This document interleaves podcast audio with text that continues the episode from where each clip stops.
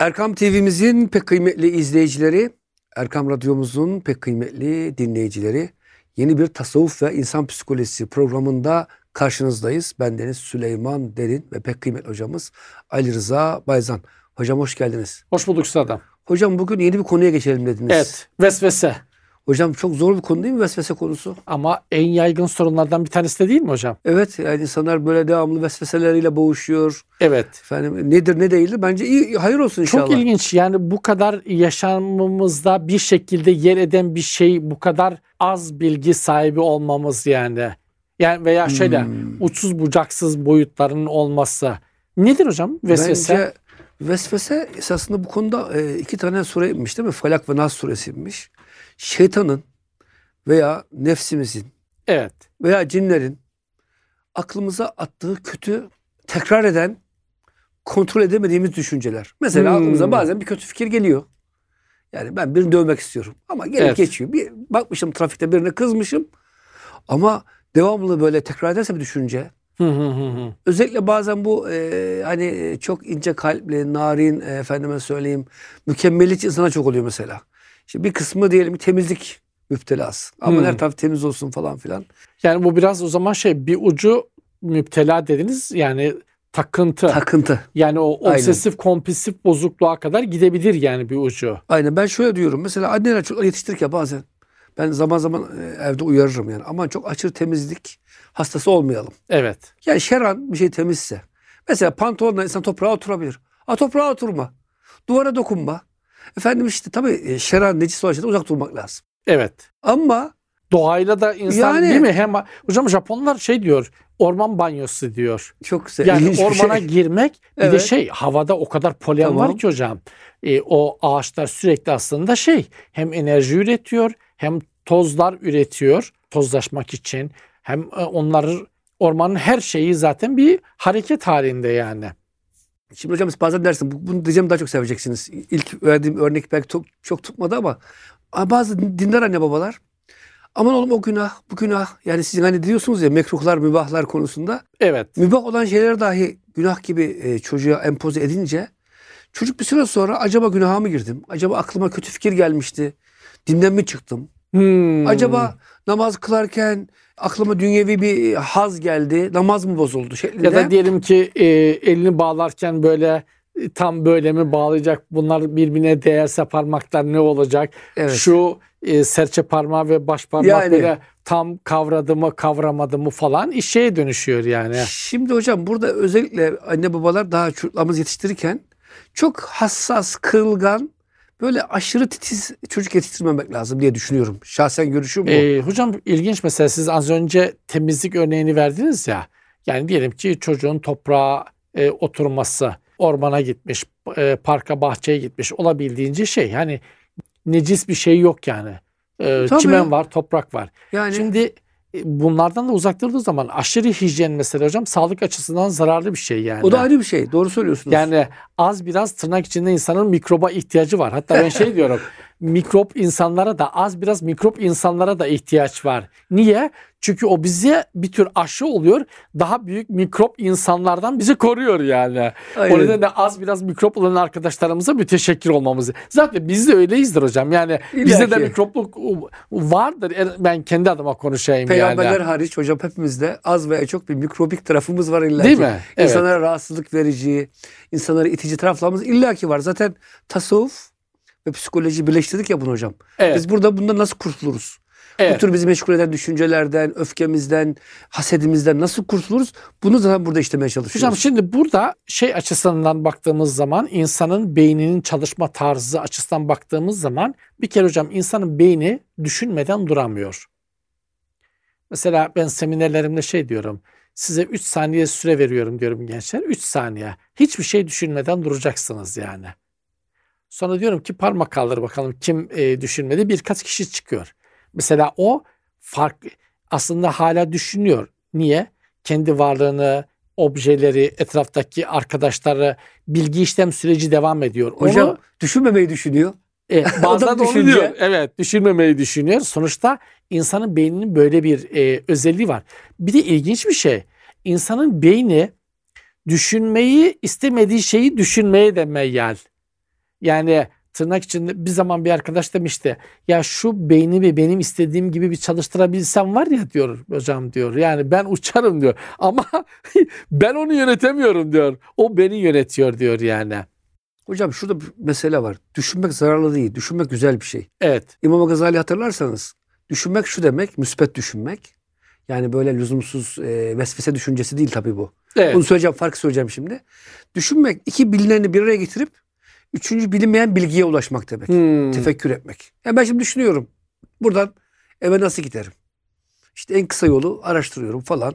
Birkaç düşünce sonucu şuradan daha kestirme giderim. Trafiğe, saati, verileri koyuyorum ortaya. Bu düşünmek faydalı bir şey. Evet. Ama vesvese şu. Acaba eve giderken başıma piyano düşer mi? İşte vesvese Hmm. bu. Olmadık kaygı. Acaba trafikte birisi gelip benim arabama vurur mu? Ya bu ihtimali olabilir ama bunu düşünecek değil mi? Yani insan araba dikkatli sürer. Evet. Ama geçmişte bir kere kazaya uğramışsınızdır.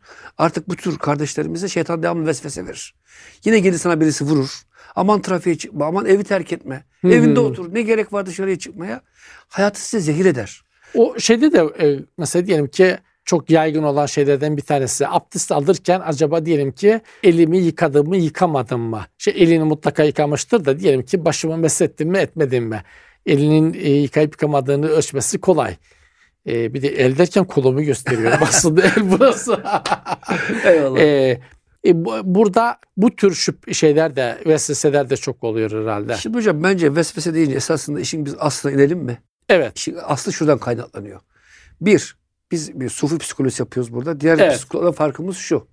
Diyor ki diğer psikologlar beyin fikir üretir. Beyin kendi içinden lüzumsuz şeyler, kaygılar üretir. Bu vesvesedir. Biz hayır diyoruz.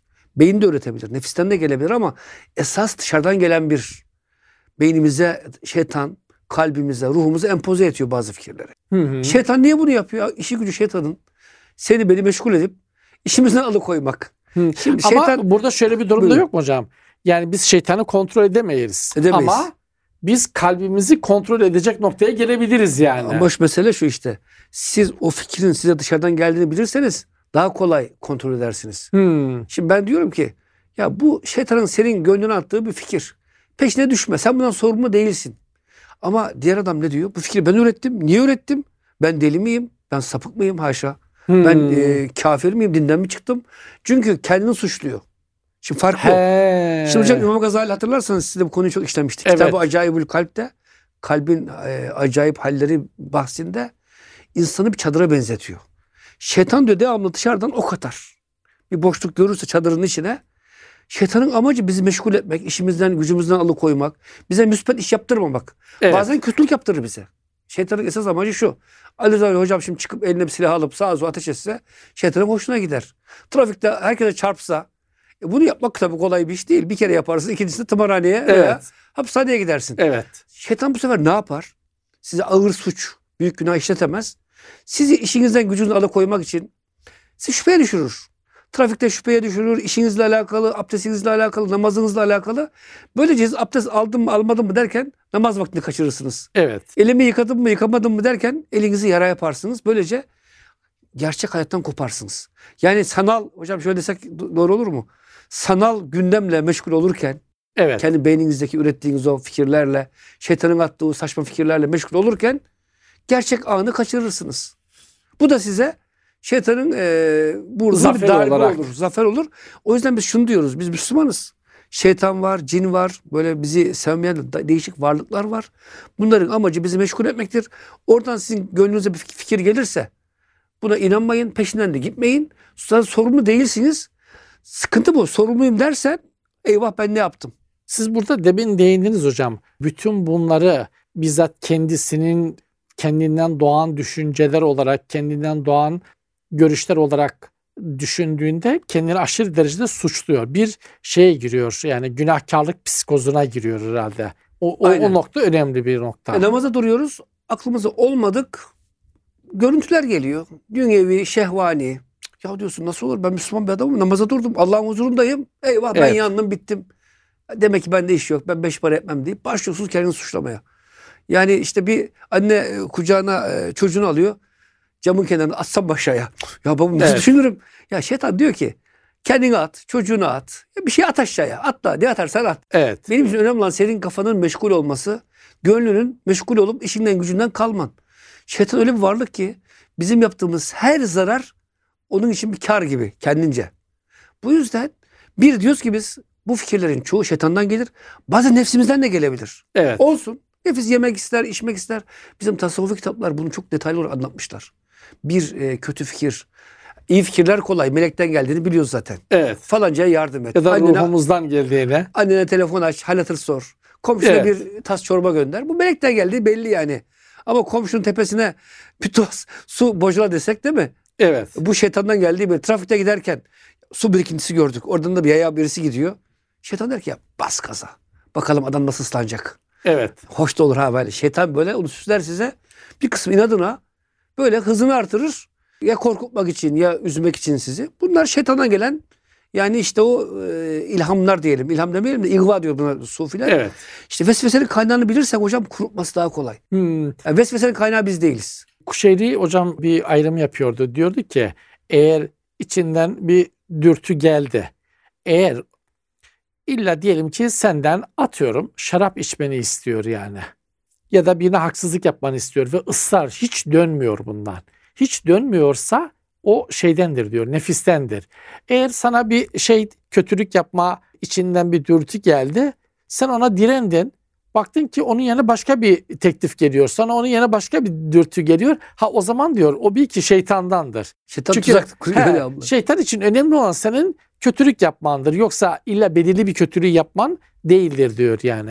O zaman e, hocam bu günahkarlık psikozuna girmemek için burada insanın bilişsel olarak da kendisini bir aydınlatması lazım yani. Çok Mesela önemli. olduk olmadık şeylere hocam günah olduğuna ina- inanıyor insanlar. Günah olan bazı şeyleri günah olarak görmüyor. Günah olmayan şeyleri Günah olarak görüyor. Sonra e, onları işlediği için de sürekli olarak bir şeye giriyor. E, bir karmaşaya, bir çatışmaya giriyor. Burada hocam şey e, evham da var hocam. Ben ona da değinmek istiyorum. Yani aslında vesvese farklı, e, evham farklı. Diyelim ki hiç başına gelmeyecek şeyin kaygısını yaşamak mesela bir evham aslında yani. Gereksiz kuruntu, halk arasında kuruntu denilen bir şey yani. O da herhalde gene insanın dengesini bozan vesveseyle e, bazı açılardan kesişen bir şey yani. tabii vesvese ve evham zor olduğu için sure inmiş. Allah'a sığınıyoruz. Hmm, Yani e, tabii tefekkür konusunda tekrar biraz geri dönersek hocam. insan beyni dediğiniz hep böyle düşünür bir şeyler. evet. Sufiler buna engel olmak için mesela nazar berkadem demişler. Şimdi Ne vesvesenin demek? bir kısmı şeytandan geliyor doğru. Bir kısmını biz başımıza getiriyoruz. Yani olmadık haramların işlerinde bir yere gidiyorsunuz. Gözleriniz serbestçe bakıyorsunuz her şeye. Açıyorsunuz televizyonu her türlü manzarayı seyrediyorsunuz. Tabi oradaki gördüğünüz bir görüntü beyninize gidiyor. Beyin onu üretmeye başlıyor şimdi. Evet. Çok özür- yani olmayacak hani örnek vereyim. Seri katiller filmleri var ya. Evet. Ya da Adam korku izliyor, filmleri. izliyor, korku filmleri izliyor, izliyor. Ondan sonra e, lavaboya çıkarken acaba beni kim götürecek lavaboya diye korkarak e, gidiyor. Veya ya diyor ben de yapsam mı acaba hani bayağı da zevkliymiş. Ya şeytan güzel gösteriyor hocam işte. Hmm. Adam ben de birkaç kez seyretmiştim. Arabasının arkasına özel yer yaptırmış. Tüfeğini çıkarıyor ucundan böyle. Yani tepenin üzerinden birkaç kilometre öteden adam vuruyor. Ya vurdu adam haberi yok zavallının niye vurulduğundan. Bu adam bundan zevk alıyor. Aylarca uğraşıyorlar. Bu adamı yakalamak için çok zor yakalıyor sonunda. Hani şunu diyeceğim. İnsan bunu her gün böyle e, seri katil filmi seyretse içinden böyle hani ben de bir denesem falan gelir ya. Çünkü Evet. bunları e, seyrede seyrede beyin bunları artık göre göre hani aynı nöronları var. Hemen siz kendinizi onun yerine koyuyorsunuz. Hmm. Adam orada ateş ediyor ya sen diyorsun ki ben öyle yapmazdım. Ben şöyle yapardım. Ya kardeşim sana hani adam birisini öldürürken senin orada akıl vermen hoş bir şey mi yani? evet. Değil mi hocam başınıza gelmez mi? E, evet ve maalesef sinema dünyasında da daha çok negatif örnekler e, büyük ölçüde hatta egemen diyelim ki gerilim filmleri diyelim şiddet filmleri gizem ama e, pozitif gizem değil yani. Böyle sonuçta insanın e, iç dünyasında karmaşaya yöneltecek tarzda filmler. Mesela ilham verici filmler diye bir arama yaptığınız zaman mesela motivasyon filmleri diye arama yaptığınız zaman az ama Korku E, filmi. e, korku filmi, şiddet filmi, gerilim filmi vesaire e, çok fazla. Şimdi böyle olunca tabii tabii görüntülerin de insan üzerindeki etkisi daha fazla. Hocam bir ilave yapayım mı? Muhtemelen bu filmleri yazan yazarların da beynine şeytan vesvese veriyor. Kötü yap. Daha kötüsünü yap. İnsanlar seyredince şoka girsinler. Yani kötülükle isim bul diye o da bir vesvesenin çeşidi. Ee, hocam evet doğru bir de şey çok ilginç mesela çok ünlü bir romancı hocam. Çok çok ünlü bir romancı. Ben anlattığım zaman şaşırıyorlar ama yani yaşam öyküsünü okusalar zaten görürler. Mesela Dostoyevski hocam. Dost, Dostoyevski Rus bir romancı. Kahramanları mesela hocam bir sürü kahramanı var. Diyelim ki birisi manyak, birisi psikopat, birisi işte bipolar bozukluğu var. Öbürünün başka bir takıntısı var, bir ruhsal problemi var. Hepsi hocam kendisiymiş. Kendi iç dünyasındaki kişilikleri orada canlandırmış. Buna yani. Mustafa Mertel hocamız karanlık gölgeler diyor. Hepimizin içinde karanlık gölgeler var. Ama o ne yapıyor bunu? Onları büyütüyor, Ha. işliyor, besliyor, Besliyor. destek veriyor vesaire. Hatta Dostoyevski'nin Stefan Zweig'den okumuştum. Stefan Zweig de hocam e, biyografi konusunda dünyada böyle en usta kalemlerden birisi. Dostoyevski onun kaleminden okumuştum. Bütün hayallerim yıkılmıştı yani Dostoyevski ile ilgili olarak. Bir de şey hocam son derece kumarbaz. Kumarı da şey için seviyor Dostoyevski. Hızlı ve ani kararlar vermenin e, zevki için. Ve habire de borçlanıyor, içeri giriyor. Ve o yüzden de pek çok romanını daha yazmadan yayın evine satıyor. Yani Dostoyevski'nin romanlarının çokluğunun bir kısmını kumarbazlığına borçluyuz yani. Borçları ödemek için kumar borçlarını Evet. roman yazıyor. Evet. O yüzden hocam bu tefekkür bahsi İmam Gazali'nin güzel okumak lazım. İnsan beynine hocam belki Sufilerin bir terapisini söylemiş olayım. Evet. Biraz pozitif psikoloji açısından bakarsak meseleye Sufiler daha vesvese hastalığı gelmeden beyni ve gönlü pozitif şeylerle meşgul ediyorlar. Burası çok önemli hocam. Yani koruyucu hekimlik. Heh. Yani hastalandığın tedavi etmek lazım gerekti ama daha önemlisi aslında hastalığa giden yolu kapamak yani. Aynen. E, asıl burası üzerinde durmamız lazım. Sonuçta yani vesveseydi, evhamdı çok fazla yaygın. Peki o zaman e, bu koruyucu hekimlik olarak tasavvuf burada iki şeyleri ne? Reçeteleri neler? Yani ben mesela Nakşi örneğinde yola çıkarsak Nakşi'nin değişik prensipleri var. Nazar berkadem. Ne demek? Yani sokakta gezerken sağa sola her gördüğün filme, her gördüğün gazeteye, her gördüğün lüzumsuz program bakma. Manzaraya. Baktıkça çünkü diyelim biz dedim ya işte biraz önce bir hırsızlık filmi izledik. Ya ben de yani yapabilirim. Hırsız şurada yaptığı hareket ben şöyle yapardım. Daha iyisini yapardım gibi. Bak içinize bir şey düştü. Kıpırtı oluşturur Kıpırtı diyorsunuz. oluştu. Yani tamam hemen yarın çıkıp da hırsızlık yapmazsınız.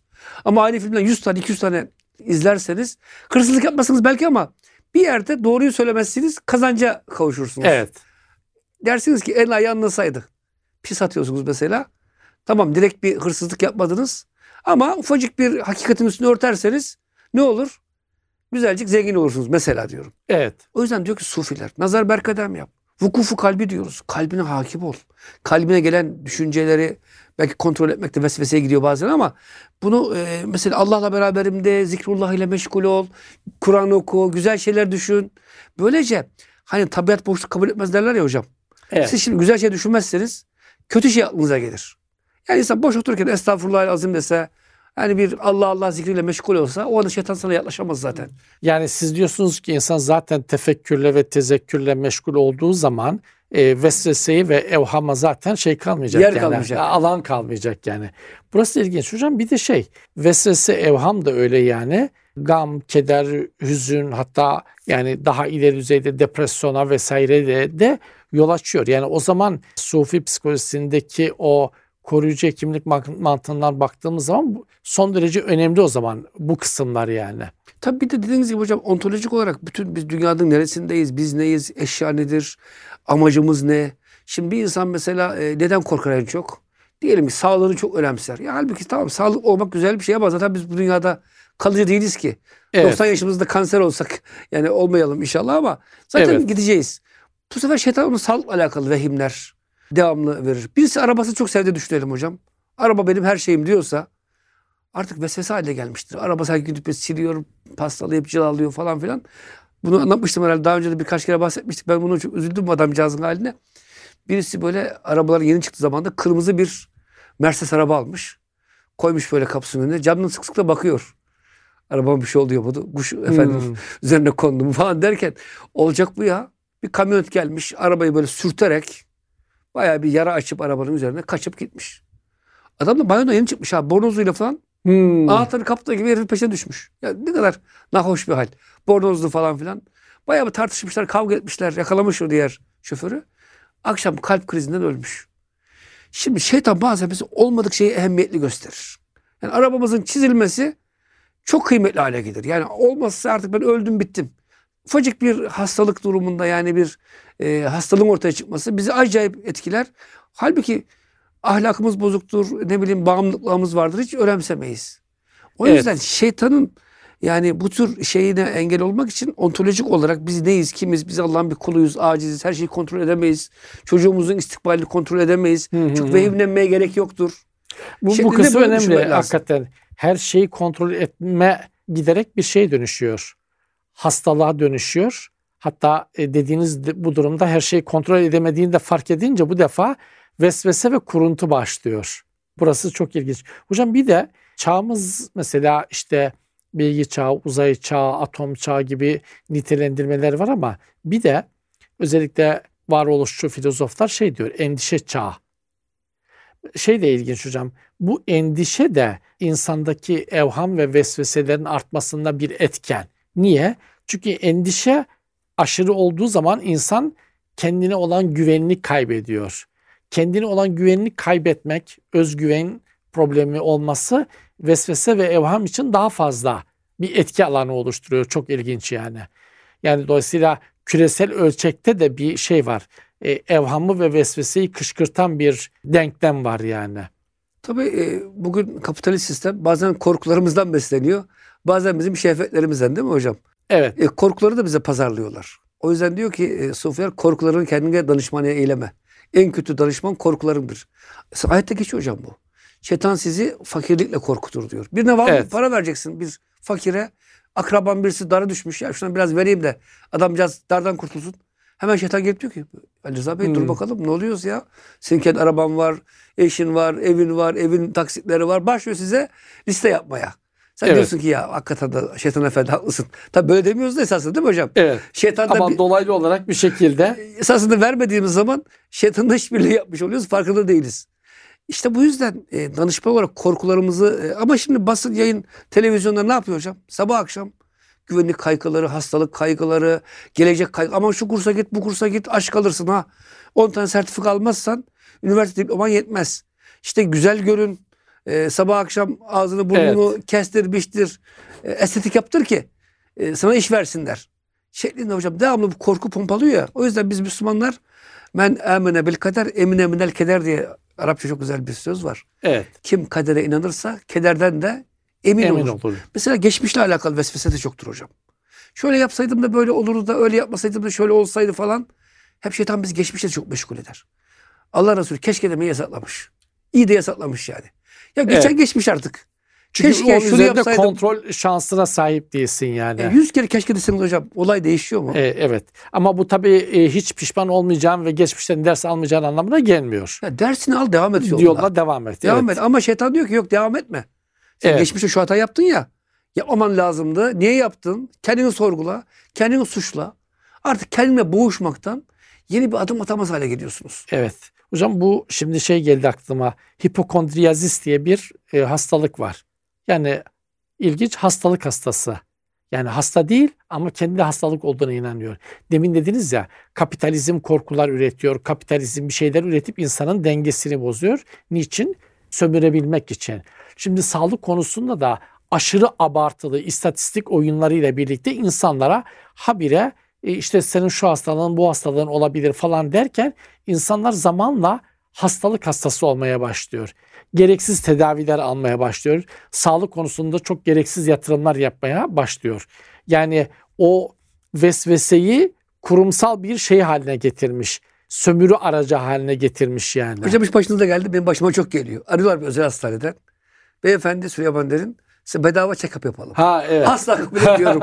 ya diyorum bir hastane. Bunun amacı para kazanmak. Niye beni bedava check-up'a çağırsın ki? evet. Değil mi hocam? İşin mantığı ters değil mi? Kesinlikle. Kesinlikle. Asla gitmiyorum. Ha makul bir şüphem varsa, kalbimde bir sıkıntı hissediyorsam, bir ağırlık ne bileyim giderim. Ama durup dururken hastane seni çağırıyor, sana önüne tahliller koyuyor. Sizde şu hastalık var diyor. Evet. Yani durup dururken size hasta yapıyor. Hocam son birkaç dakikaya girdik.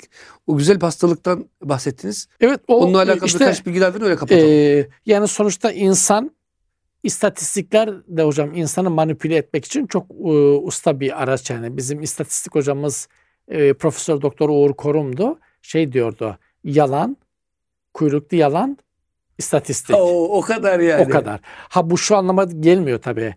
İstatistik yalan bilimidir değil ama istatistiği profesyonel yalanda kullanmak avantajlı. Niye? İnsanlar o istatistik karmaşık hesaplar karşısında saygı duyar. Matematik Eyvallah. bilmiyorum der doğrudur der yani. Eyvallah. Diyelim ki bir hastalık riski var hocam ama o hastalık riski trafikte bir araba kazası riski kadar bir risk.